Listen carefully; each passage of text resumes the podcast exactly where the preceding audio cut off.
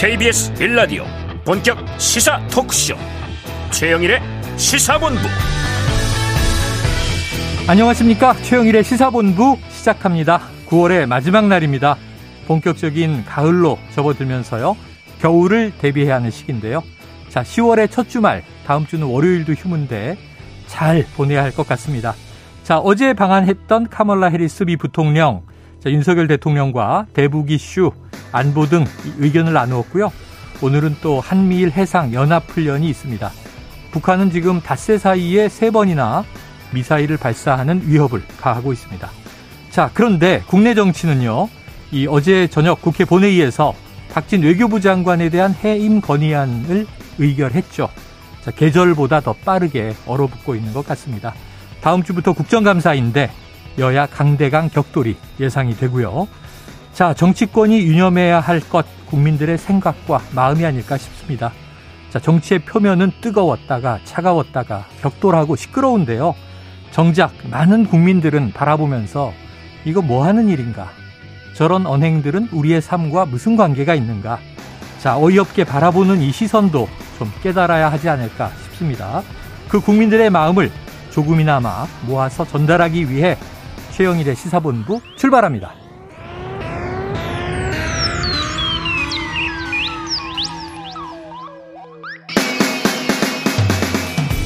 네, 1부에는요, 오늘의 핵심 뉴스를 한입에 정리해드리는 한입뉴스 기다리고 있고요.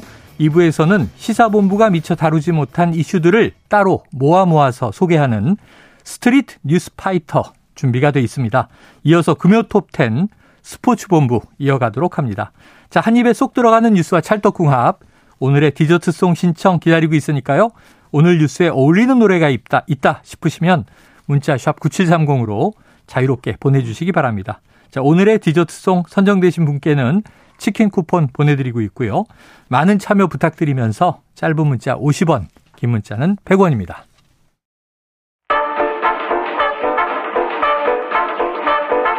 최영일의 시사본부 한입뉴스. 네, 오늘의 핵심 뉴스를 한입에 정리해 드리겠습니다. 한입뉴스 박정호 오마이뉴스 기자, 헬마우스 임경빈 작가 나와 계십니다. 어서 오세요. 안녕하세요. 자, 어제 이 시간에 국회가 정회 중이었죠. 네. 그래서 과연 본회의가 열릴 것이냐, 또 이 박진 외교부 장관 해임 건의안이 상정될 것이냐, 네. 또 상정되면 처리가 될 것이냐 궁금함이 많았는데 어제 저녁 되니까 6시에 본회의 소집 그렇습니다. 어, 속보가 나오더라고요. 결국 어젯밤에 처리가 됐죠? 네, 국민의힘 의원들 불참을 했고요. 음. 정의당 의원들도 표결에 참석하지 않았습니다. 아, 결국 이 재석 의원 170명 가운데 찬성 168명, 반대 1명, 기권 1명으로 가결이 음. 됐습니다. 네. 뭐 예상했던 반대 해임 건의안은 어떤 걸 지적하면서 아, 이렇게 상정이 됐냐면 윤석열 대통령의 영국, 미국, 캐나다 순방 외교가 아무런 성과도 없이 국격 손상과 국익 훼손이란 전대미문의 외교적 참사가 끝난 데 대해 주무장관으로서 엄중한 책임을 져야 할 거다라고 음. 설명이 돼 있었습니다. 이제 통과가 된 다음에 여야가 또 공방을 벌였는데 이게 이제 박진 장관 같은 경우는 외교부 이제 장관이기 때문에 그렇죠. 예, 뭐 제일 중요한 위치에 있는 참모죠. 네. 그러니까 이걸 통해서 민주당은 지금 윤석열 대통령의 이제 이른바 이제 외교 참사에 대해서 경고를 했다. 음. 그러니까 윤 대통령이 좀 바뀌어야 된다 이렇게 얘기한 반면에 예, 국민의힘에서는 아니 이거 민주당이 계속해서 발목 꺾기 하는 거 아니냐 음. 발목 잡기 해서 발목 꺾기로 어휴, 단어가 더 세졌습니다. 격해졌네요. 그렇습니다. 결국에는 민주당이 외교 참사라고 얘기하는데 실상 알고 보면 외교 참사가 아니라 민주당의 억지 자해 참사다. 네. 이런 오늘 주호영 국민의힘 원내대표의 발언까지 나왔습니다. 그래서 결국에는 오늘 오전에 국민의힘이 김진표 국회의장 사퇴 촉구 결의안까지 국회에 제출했어요. 네. 그러니까 이거는 왜 김진표 국회의장이 이렇게 민주당한테 편파적으로 사의를 아. 받냐 이걸 지적하면서 이 결의안 제출했는데요. 뭐 이게 뭐 통과되거나 그럴 네. 가능성은 크지 않아 보입니다. 그렇죠. 여야 합의 없었는데 왜 상정을 했느냐? 네. 뭐 여러 가지 이제 불만들이 되겠죠. 자, 임 작가님. 네. 그럼 이제 대통령실의 입장, 또 윤석열 대통령의 입장, 박진 외교부 장관의 입장 이런 것들도 궁금한데 아, 요거 하나 궁금해요. 네. 네. 그러니까 민주당이 어제 다 주도한 거잖아요. 본회의는 그렇습니다. 반대 한 표, 기권 한 표. 네. 반대는 누구예요? 아 궁금해요. 이런 거 궁금해. 반대 한 명, 네, 반대 한 명 더 취재를 해보겠습니다. 네 알겠습니다. 근데 네. 그, 그게 이제 사실 밝히기 좀 어렵긴 해요. 인사 문제는 이제 무기명 투표다 그렇죠, 그렇죠. 보니까. 네. 기명 투표가 있고 법안 그렇죠. 통과들은 그렇습니다. 무기명 기명 투표가 투표인데. 있는데 그래서 사실 이제 어 이렇게 이제 인사 문제에 대해서 투표를 할 때 각 당의 원내 대표들이 미리미리 좀 표단속을 하는데요. 네. 표 계산을 다 해보거든요. 뭐 그렇죠. 전화 통화도 해보고 얘기도 들어보고 그랬는데 분위기가 좀 묘하다. 아, 원내대표 입장에서는 약간 자신이 없다. 네. 이탈표가 나올 것 같다 싶을 때 보통 불참을 합니다. 네. 음. 그러니까 그래서 어제 또 이제 뭐 정의당도 그렇지만 이제 국민의힘이 전체 불참을 선택한 이유 중에 하나가 혹시나 네. 혹시나 표결에 참여를 했는데. 어 뭐 저 정부의 일종의 이제 경고음을 보내기 위해서 소신 투표를 해가지고 네네. 이탈표가 많이 발생을 하게 되면은 음. 원내대표 입장에는 상당히 부담이 되거든요. 민주당 의석보다 더 많은 더 표가 많이. 나왔다 이러면 이제 그렇죠. 네. 이제 그렇게 되면 이제 좀 부담이 되는 상황이 될수 네. 있어서 아마 불참 결정을 하는 데 있어서 영향을 미친 거 아닌가라는 그래요. 이제 분석을 해볼 수 있습니다. 자, 대통령실 입장은 어떻습니까? 대통령실은 일단 입장 없음을 아, 입장이 없습니까? 네, 입장이 없다라고 내놨습니다. 어, 어, 물론 이제 그 대통령실 고위 관계자가 연합뉴스하고 통화를 하면서 음. 해임 건의로 인한 정쟁의 피해는 국민들에게 돌아갈 것이다라고 밝히긴 했지만 그럼에도 불구하고 공식 입장은 입장 없습니다. 음. 라고 강조를 했고요. 어, 그리고 이제 박진 장관 같은 경우도 이제 계속해서 이- 지난 27일 이래로 어, 지금의 이 상황 그러니까 정쟁화되고 있는 거에 대해서 우려를 한다라는 얘기를 음. 어, 반복을 했었는데 오늘도 마찬가지입니다. 오늘은 조금 더 거기서 한 발 나가서 어, 대통령의 이번 외교 순방이 외교 참사라고 야당에서는 폄하를 하고 있지만 음. 어, 저는 거기에 동의할 수 없다 네. 이렇게 얘기를 했기 때문에 어쨌든 어, 야당의 이런 그, 그 해임 결의 해임 건의안 통과에도 불구하고 물러날 뜻이 없다는 거를 다시 한번 명확하게 한 거고요. 네. 그래요. 어제 대통령도 이제 비슷한 언급을 했기 때문에? 네. 네, 아마도 이제 대통령 입장에서는 해임 건의안에 대해서 이제 거부권을 행사하거나 네. 뭐 관측에 따라서는 아예 언급을 하지 않을 가능성도 네. 있는 걸로 보입니다. 자, 대통령실은 뭐 가결이 된 이후에는 입장이 없는 것이 입장이 됐습니다만 네. 이미 어제 이제 출근길에 도어 스태핑에서 탁월한 능력을 가지고 네. 건강이 염려될 정도로 지금 세계를 누비고 있는 장관이다 이렇게 평가했기 때문에 뭐 사실상 재신임 발언. 네. 네, 네. 그리고 뭐 국민들이 옳고 그름을 자명하게 판단할 것으로 본다는 게 대통령의 입장이었죠. 음. 자, 알겠습니다. 아, 이게 박진 외교부 장관은 이게 외교 참사 폄하는 동의하지 못한다. 하지만 야당의 질책은 또 경청하겠다 이런 얘기를 했어요. 네. 자, 앞으로 좀 외교 기조가 어떻게 다잡아질까요? 글쎄요. 근데 지금 기조를 음. 유지한다는 게 윤 대통령과 이제 박진 장관의 뜻으로 볼 수가 있거든요. 네. 그래서 지금 이제 보여주었던 그러니까 이번에 이제 드러났던 문제점 지적도 있었지만 저는 큰 기조는 바뀌지 않을 거다라는 네. 생각이 들더라고요.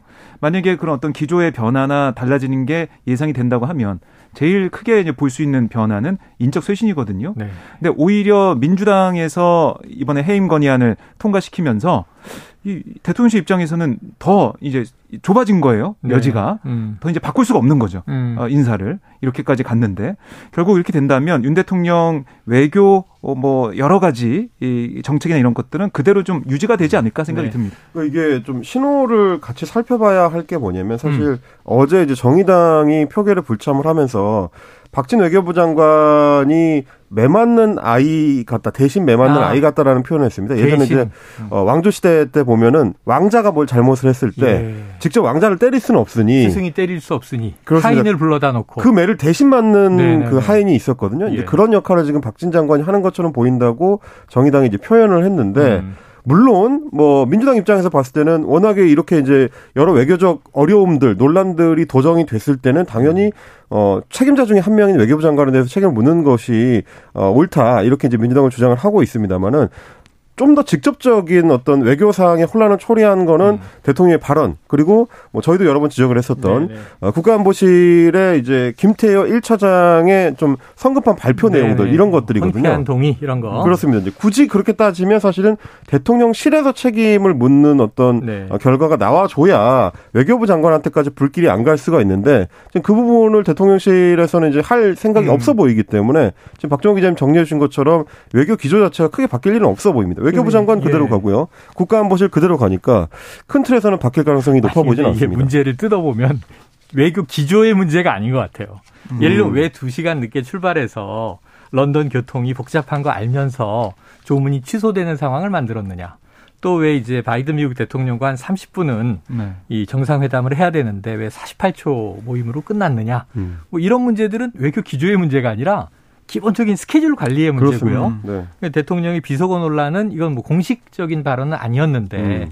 대통령이 조금 더 언행에 신중을 기해야 되는 것 아닌가 이런 문제이기 때문에 지금 오히려 조율의 문제이지 형식적인 음. 조율의 문제이지 기조의 문제는 또 다르지 않은가 싶은데 네. 자 그런데 지금 보도가 오늘 좀 많이 되고 있는 게 김두관 전 장관이 소환이 됐어요. 네. 그래서 박진 해임 건의안 통과에 20년 만에 돌려줬다. 이것이 또한 정치다.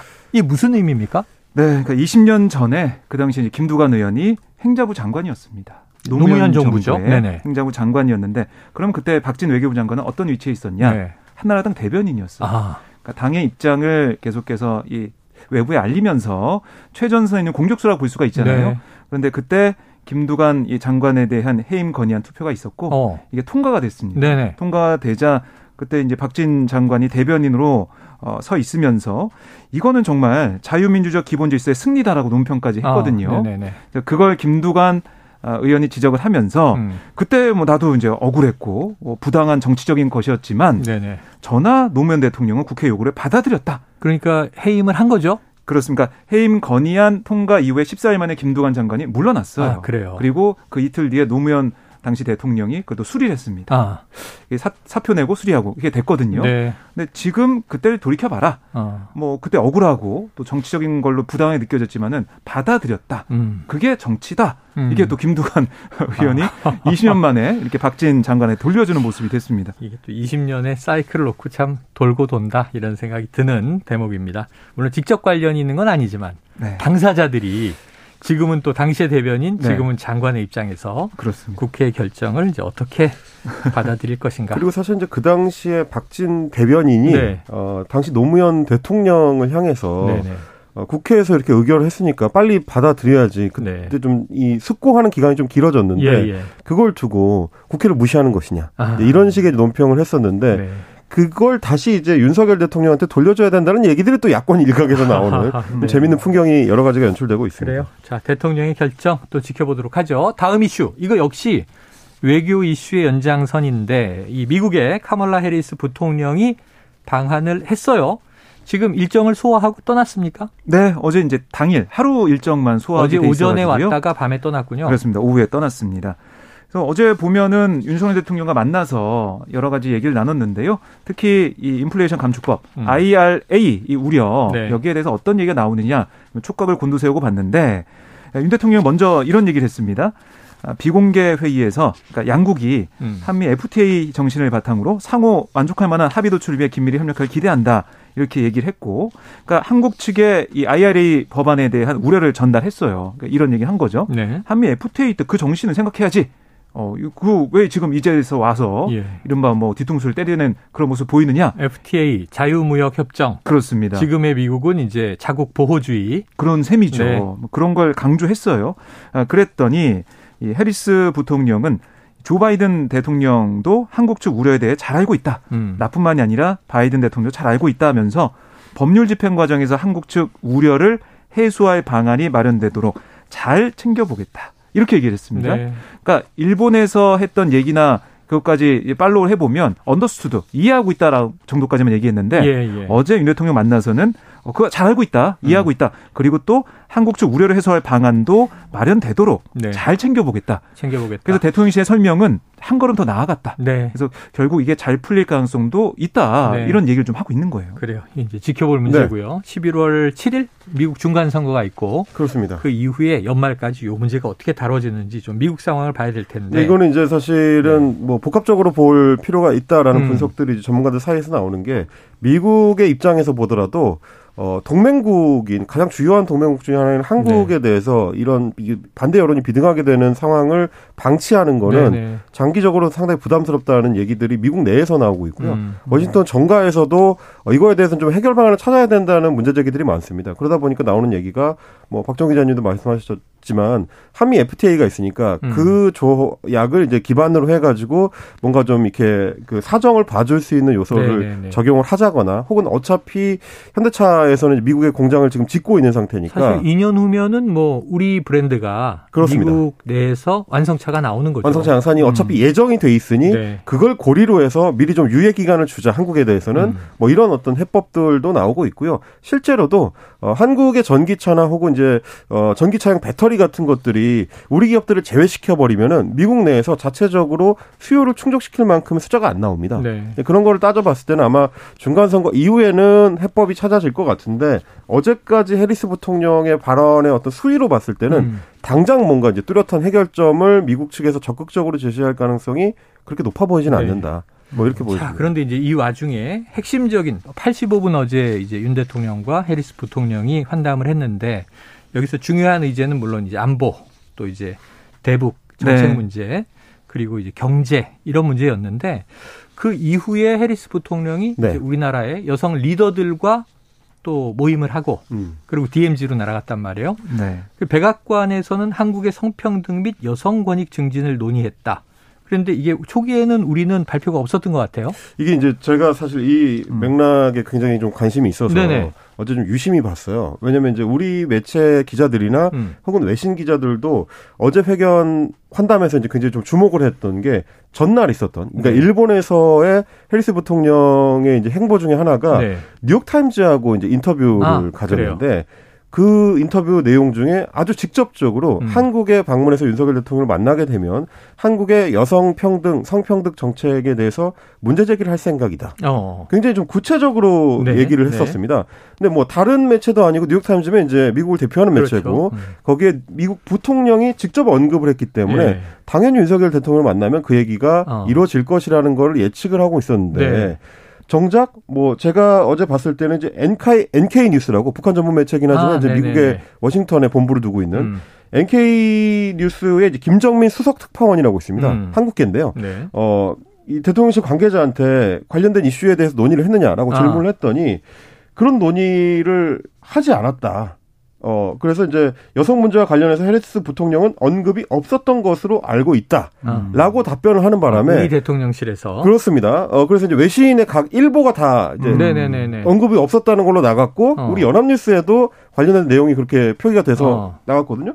근데 정작 잠시 후에 백악관에서 해리스 부통령하고 이제 윤 대통령이 만난 내용을 브리핑하는 내용에는 그 얘기를 했다고 들어간 겁니다. 아, 있었다. 네, 그것도 아주 구체적으로. 네네. 어 그리고 이제 한국과 전 세계의 뭐 여성 정 여성 성평등 문제라든지 여성 파워와 관련된 부분에 대해서 어, 부통령이 직접 언급을 했고 음. 거기에 관심이 어 많다는 점을 미국 정부가 관심이 많다는 점을 언급을 했다 이렇게 나가는 바람에 다시 또 질문이 빗발친 거죠 왜 백악관하고 네네. 우리 다르냐? 대통령실하고 다르냐? 다르냐. 그래서 이제 뒤늦게 좀 해명을 하는 바람에 네. 혹시 이게 소위 말하는 페미니즘 문제 혹은 네, 여성주의 문제와 관련해서 윤석열 정부가 상당히 좀 부담을 갖고 있기 때문에 음. 가능하면 피하고 싶었던 게 아니냐. 네네. 그러다 보니까 굳이 언급하지 않고 숨기려고 했던 거 아니냐라는 음. 문제 제기가 좀 어, 기자들 통해서 나오게 된 에휴, 거죠. 요즘에 뭐 이런 게 숨겨지나요? 근데 이게 사실 미국 특히 여성 문제에 관심이 많습니다. 네네. 그러니까 그렇기 때문에 백악관이 이걸 브리핑 내용에 넣은 걸 보면 뭐 우리 대통령실은 좀 중요도를 좀 적게 봤을 수는 있겠지만 네. 상대방이 또 외교라는 게 상대적인 거기 때문에 상대방이 원하는 거, 관심 있는 것에 대한 초점을 또 맞춰야 되거든요. 네네. 근데 이 여성 얘기를 빠뜨리고 브리핑을 했다? 그리고 이게 없었다라는 맨 처음에 대답을 했다. 이건 좀 외교상으로 봐도 좀 문제가 있는 게 아니냐 지적이 나올 수밖에 없고 음. 돌이켜 보면 지난 5월에 한미 정상회담 한 다음에 기자간담회 기억하시죠? 네네. 그때 워싱턴 포스트 기자였던 걸 기억을 하는데 대선 기간 남녀 평등 이루도록 노력하겠다고 했는데 아, 지금 내각에는 여자보다 남자만 있다. 네네. 어, 이렇게 윤 대통령한테 질문하는 외신 기자가 있었지 않습니까? 그때 당시에 유행했던 말이 서우남, 뭐 서울 서울대 뭐 아, 50대 남성. 남성 근데 그 질문 편중됐다. 이후에 여성 인사 기용이 우르륵 있었고요. 그렇습니다. 강인선 대변인이 그렇죠. 당시 전언했던 것은 네. 윤석열 대통령이 어 정신이 번쩍 아, 드는 듯했다 맞아요. 이런 얘기가 있었죠. 그런 얘기가 있었는데 그러니까 그때 돌이켜 또그 봐도 후보들이 줄줄이 낙마를 하는 아, 바람에 네, 네. 한 상황도 있었지만 어쨌든 이 미국에 대한 그러니까 미국의 여성에 대한 관심이 큰 상황에서 네. 여기에 대해서 또 우리는 또 어떻게 대응할 것이냐 예. 또 어떤 입장을 가질 것이냐 이것도 중요한데 세세하게 뭐 판단하지 못한 게 아니냐 이런 생각이 그러니까. 저는 사실 이 부분은 꼭 말씀을 드리고 싶어요. 한입뉴스 시간에도 저희가 여러 번 지적을 드렸지만 외신의 한국에 대한 관심도나 혹은 이제 이해 깊이가 음. 예전에 비하면은 비약적으로 높아진 상태입니다. 네. 예전처럼 대내용 메시지하고 대외용 메시지를 갈라가지고 여기선 이만하고 저기선 저 말하면 큰일 나는 시대거든요. 어. 근데 혹시나 지금 지금 같은 경우는 문제가 된 게 뭐냐면 중요도를 평가해가지고 누락을 시킨 게 아니고 음. 질문이 나왔는데 얘기를 안 했다고 한 겁니다. 네네. 그거는 둘 중에 하나거든요. 해당 그 대통령실 관계자가 내용 파악도 못하고 기자 브리핑을 했거나 음. 아니면 거짓말을 했거나 합니다. 음. 어느 쪽이든 문제예요. 네네. 그리고 지금 박조 기자님 지적해 주신 것처럼 특히 여성 정책 관련된 문제는 대선 후보 시절부터 윤석열 당시 후보가 지적을 많이 받아왔었고 음. 대선 캠프 시절에도 워싱턴 포스트하고 진실 공방이 있었거든요. 네. 페미니스트라는 말을 했다 안 했다. 그 이 이후로 계속 외신이 관심을 갖고 있는 사안이기 때문에 네. 이런 환담 자리가 있으면 항상 예민하게 준비를 해야 될 사안인데도 음. 불구하고 음. 이런 일이 반복되는 거 이거는 좀 홍보실 차원이나 혹은 뭐 공보 관련된 네. 기능을 하는 대통령실 관계자들이 좀 더 많이 고민하고 반성해야 될 포인트가 한 번 더 드러난 그래요. 거 아닌가 뭐 저는 그렇게 생각이 자, 됩니다. 미국의 부통령이 뭐 이런 이제 사회적인 이슈를 어떤 정책적인 이제 한미 양국 간의 논의 사안으로 삼을 때 이게 제 생각에 국내에서 뭐 왔다 갔다 하는 뭐 페미니즘 논란, 논쟁 이런 것과는 좀 결이 다르게 이 보도는 이렇더라고요. 이 민주주의 발전에 성평등 또 여성의 역할이 중요하다. 인권적 측면에서 예, 여성 부통령이잖아요. 네. 그러니까 이제 여성들의 사회 진출 또 이런 문제에 대해서 활발하게 의견 개진을 한 거 아닌가 싶습니다. 자, 그래요. 그런데 이 문제는 중요했는데 오히려 국내에서 하, 정치권이 시끌시끌한 이 이른바 비속어 발언 논란 이거는 외교적인 문제는 없는 것으로 보여집니다. 미국 측의 입장은 전혀 개의치 않는다. 음. 네. 바이든 대통령은 윤석열 대통령을 신뢰하고 음. 만남에 만족하고 있다. 이런 정도로 정리가 된 것 같습니다. 그런데 이 낸시 펠로시 하원 의장이 방한했을 때 네, 윤 대통령과 만나진 않고 통화만 했잖아요. 그렇습니다. 근데 요 시점에 대통령실에 이 인플레이션 감축법에 대한 보고가 있었다. 네. 이건 무슨 얘기예요? 그러니까 이게 그 당시 이제 돌이켜 보면 한 달 전이죠. 오늘 이제 9월 마지막 날이니까. 네네. 8월이었고. 네. 8월 3일 밤에 낸시 펠로시 하원 의장이 한국에 왔어요. 네네. 한국에 와서 그 다음 날 오후에 윤 대통령하고 통화를 하게 되죠. 네. 만나지 못하고 왜냐하면 윤 대통령이 그때 휴가 중이었습니다. 이제 그 그런데 그게 이제 날짜가 8월 3일 밤이어서 8월 4일에 통화하는 거였는데 그 8월 4일 새벽, 음. 4일 새벽에 주한 아 주미 대사관에서 음. 이 관련된 내용 이게 이 법안안에 우리 전기차 어, 문제가 될 수 있는 문제가 있다. 보조금 삭감 문제 예, 현안이 있다라는 걸 보고서를 보내왔어요. 어. 뭐 산업부나 뭐 기재부나 대통령실에 이제 보내왔단 말이죠. 네네. 음. 그런데 그 오후에 이 낸시 펠로시 의장하고 통화하는데 IRA, 그러니까 이 법안에 대한 그러니까 우리의 우려를 전달할 수 있는 그런 골든 타임 그 시간이 어. 있었는데 그 통화에서는 아예 이 내용이 빠졌다는 겁니다. 아. 이미 그러니까 이 새벽에 들어왔으면은 8월 4일 오후 통화 전에 8월 4일 아침부터 시간이 있었는데 어. 그때 우리 정부가 제대로 파악하지 못하고 또 파악을 했더라도 왜 이게 준비를 못한 거냐 음. 너무 기민하게 움직이지 못한 거 아니냐 또 왜 여기에 대한 실책이 문제. 제기가 안 되느냐 그렇습니다. 당시에. 그런 지적이 나오고 있어요. 근데 근데 거기에 대해서는 뭐 산업부나 대통령실에서는 이게 법안이 막 논의되기 시작한 그런 단계였지 않냐. 음. 왜냐하면 이게 8월 7일 상원 통과되고 8월 12일 하원 야, 통과된 걸잘 알고 있는데 미국 의회 통과 전이었군요. 전이었습니다. 하원 의장에게 이 문제 제기하는 건 참 중요했던 시점인데. 그런데 이게 법안이 상정될지 말지도 네. 모르는 상황에서 우리가 어떻게 여기서 알겠습니다. 이 내용을 주도적으로 얘기할 수가 있느냐 이런 대통령실 해명이 근데 나왔습니다. 이제 이게 네. 말하자면 너무 바 트게 외교부의 보고서가 들어왔기 때문에 음. 대응할 만한 충분한 시간이 없었다는 게 지금 대통령실에서 음. 해명하는 요지예요. 근데 사실은 엊그제 이제 KBS가 단독 보도했던 내용부터 이제 쭉 이어지는 내용이라서 네. 살펴보면 사실 7월에 이미 음. 아, 관련된 보고서가 이제 코트라라든지 주민 대사관을 네, 통해서 네, 네. 비슷한 내용들이 조금씩 조금씩 보고가 되고 있었습니다. 무역 통상계에서 그렇습니다. 8월 4일에 들어온 보고서는 상급 기밀로 구, 구별되는 사실 네. 심화 보고서인 네. 것이지 기존의 어, 짧은 보고서들은 이미 올라오고 있었고요. 음. 또 하나 이제 지금 뭐 제가 취재를 해가지고 파악한 게 지금 이제 외통위에서 이제 질의를 하려고 준비하고 있는 민주당 의원들이 파악한 것 중에 하나는 네. 이미 7월부터 관련법을 준비하고 있다는 내용들이 음. 외신 보도를 통해 해외 보도가 되고 있었습니다. 알겠습니다. 뭐 재팬 타임즈 같은 일본 매체들도 그걸 파악을 해서 일본 정부가 어떻게 로비를 통해서 어, 준비를 어, 하고 있다는 내용들이 거죠? 이미 나가고 있, 는 네. 와중이었는데 우리 대통령실은 과연 이거를 예. 파악을 해가지고 준비를 하고 아. 있었느냐 이런 자, 내용이 지금 나오고 8월 초 당시 왜 낸시 펠로시 하원 의장 한국까지 굳이 왔는데 대통령이 만나지 않았느냐 간단했죠 답변이 네. 휴가 중이다. 그때 윤 대통령 휴가 중이었습니다. 자, 여기서 이 점심시간 교통 상황. 어유, 우리 리포터가 너무 오래 기다렸겠네요. 45분이 되는 시간인데요. 교통정보센터 이현 리포터 연결하겠습니다. 나와주세요. 네, 오늘 금요일이고요. 3일간의 연휴가 기다리고 있습니다. 고속도로 교통량이 더 증가할 것으로 예상되는데요. 일단 오늘을 잘 보내셔야겠죠. 고창 담양고속도로 담양 쪽으로 장성 물류 부근에 사고가 있습니다. 옆으로 넘어진 화물차를 처리하고 있으니까요. 이 차로 잘 피해서 운행하셔야겠습니다. 논산 천안고속도로 천안 쪽으로 가신다면 정안 휴게소 부근이 사고 때문에 정체가 심해졌습니다. 이 차로에서 승용차 사고 처리하고 있고요. 뒤쪽 정체 점점 심해지고 있습니다. 서울은 올림픽대로 하남 쪽으로 영동대교 부근에서 사고가 발생했는데 동작대교부터 속도가 많이 떨어집니다. 그리고 잠실 부근의 정체는 작업 때문이니까 이 점도 참고해서 운행하시기 바랍니다. KBS 교통정보센터였습니다.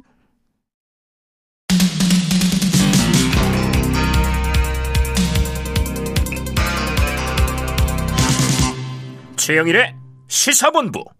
네, 아까도 뭐 8월에 이제 방한 네. 이야기 또그 네. 이전에 인사 관련 이야기를 하면서 야 지금 불과 몇 달인데 주마등처럼 지나갔어요. 음. 근데 이현, 지금 이현 리포트께 너무 오래 기다리게 해서 좀 죄송하다고. 아, 네. 아 공식적인 네, 사과입니까? 네네. 네. 이현 리포트의 의사는 네. 다음 주에 들어보도록 하고요. 저는 대통령실보다는 좀 빨리 사과하는 것 같습니다. 아, 예, 사과가 빠르다. 자, 교육부 장관 공석이었잖아요. 네. 새로 지명이 됐죠? 그렇습니다. 아, 지금 이주호 어, 이전 장관 아. 이번에 또 교육 장관으로 지명이 됐습니다. 과거에도 교육부 장관이었잖아요. 그렇습니다. 그때 교육과학기술부였나요? 네, 교육과학기술부 차관도 있었고 차관 거친 다음에 네. 장관까지 역임을 했는데요. 음. 이 기간 동안 돌이켜 보면 자율형 사립고, 뭐 마이스터고 이런 신설이 있었고 아. 일제고사 실시나 뭐 평화 아, 평가 평가 결과 공개 네. 이런 게 있어서 이걸 뭐 주도해서 학생들을 어떻게 보면 교육 어, 이 역이라고 할까요? 어, 이런 것 실력을 좀 높일 수 있는 그런 기회가 됐다라는 평가도 있는 반면에 음. 학생들을 입시 무한 경쟁으로 내모는 게 아니냐 음. 이런 비판도 있었습니다. 그리고 이 교육부 장관의 이주호 전 장관을 지명했고 또 한 명의 인사가 발표가 됐는데요.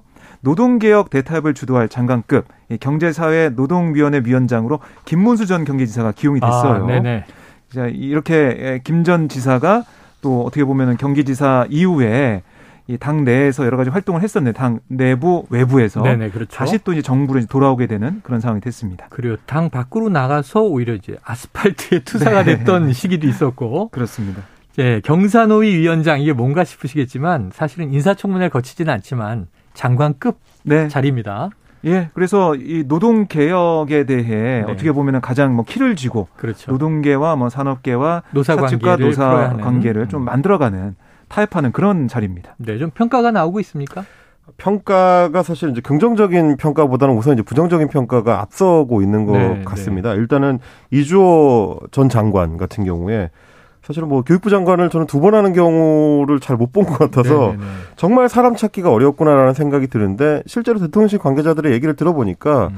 어 뭐 전 장관이 이제 낙마한 이후로 새로운 후보자를 찾는 데 있어서 이제 고사하는 분들이 많아가지고 상당히 좀 어려움을 겪었다고 예. 그러긴 하더라고요. 음. 근데 이제 동시에 또 이제 교육계에서 지금 어 이게 우려가 나오는 것은 박종훈 기자님도 정리해 주셨습니다만은 MB 정부 시절에 경제 논리를 이제 교육 정책에 많이 네, 적용을 네. 시켰다라는 비판이 일단 있었는데 뭐 그거는 100번 양보해서 뭐 교육관의 어떤 차이라고 할 수 있으니까요. 제, 제쳐두더라도 어, 역사 인식 문제에 대해서 이제 문제 제기가 나오는 거는 한번 좀 음. 돌아볼 필요는 있을 것 같습니다. 네.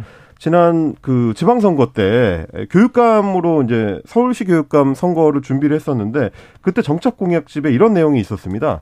상해 임시정부는 건국을 준비하기 위한 과정에서 과도기적으로 국민의 대표성을 충족하지 않은 채 구성된 임시기구다. 네.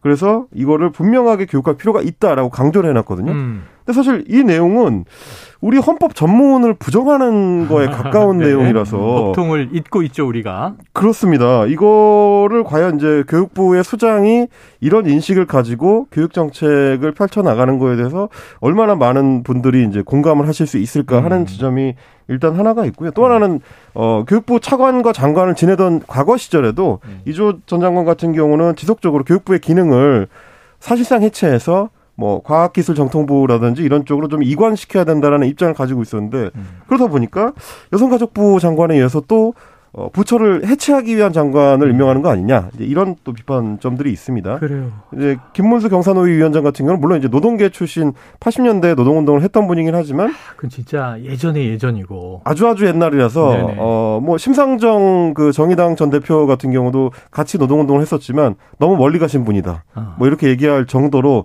좀 많이 좀 떨어져 있는 상황이고 오랜 시간 동안 참 이 어떤 정치적인 스펙트럼이 그렇죠. 야, 그 노동운동 하다가 정계 투신했을 때는요, 여기 지금 우리 나오시는 이재호 고문하고 함께 막 민중당을 네, 창당하고 그렇죠. 그랬었는데, 그 당시에 젊은 피였죠. 우리나라에선 아주 이제 이 나름 급격한 진보 정당이었는데, 네. 지금은 또 상당히 이제 보수 그렇죠. 쪽에. 그러니까 최근에는 이제 주요 행보가 음. 전광훈 목사 같은 분들하고 아, 이제 네네. 같이 정당 활동을 했었고 뭐 그래요. 어, 광화문 집회에 출연하고 이랬었기 때문에 그 부분에 대해서 우려하는 분들이 많은 것 같습니다. 알겠습니다. 어, 오늘 뜯어볼 뉴스가 많았나 봐요. 시간이 굉장히 빠르게 가는데. 음. 자, 이 내일부터 입국 후에, 그러니까 해외에서 들어왔을 때 PCR 검사가 해제되는군요. 그렇습니다. 그러니까 입국 후 1일 이내에 PCR 검사 의무가 있었는데요. 네. 이게 해제가 되는 거예요. 결국에는 앞서서 입국자 격리 의무 해제, 또 입국 전 검사 해제 여기에 발맞춰서 이 입국 후에 PCR 해제까지 되면서 이제 해외 여행하기에는 뭐 가장 이제 좋은 시절이 됐다라고 네. 볼 수가 있겠습니다. 아, 물론 입국 이후 3일 이내 코로나19 증상이 있는 사람은 보건소에서 무료로 음. PCR 검사를 받을 수가 있는 상황이 됩니다.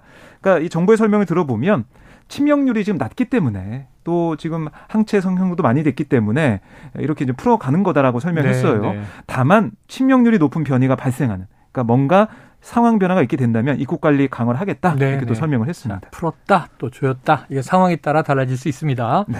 여기다 또 좋은 소식, 이제 환자 가족분들은 자, 10월 3일 월요일이 개천절 휴일이고 네, 화요일인 4일부터는 요양병원이 접촉 면회가 가능해지는군요. 그렇습니다. 그래서 방문객이 면회 전에 자아 진단 키트로 음성을 확인하면 언제든지 네. 요양병원 시설 등 입원 입소자 등과 대면 면회할 수가 있습니다. 네, 지금까지 비접촉 면회만 허용되고 있었는데 접촉 면회는 그래도 환자의 손도 잡아볼 수 있고 네. 더 가까이서 이제 이야기를 나눌 수 있으니까 여러 가지로 이제 아, 가족분들이 조금 마음이 놓이겠다 싶기도 합니다.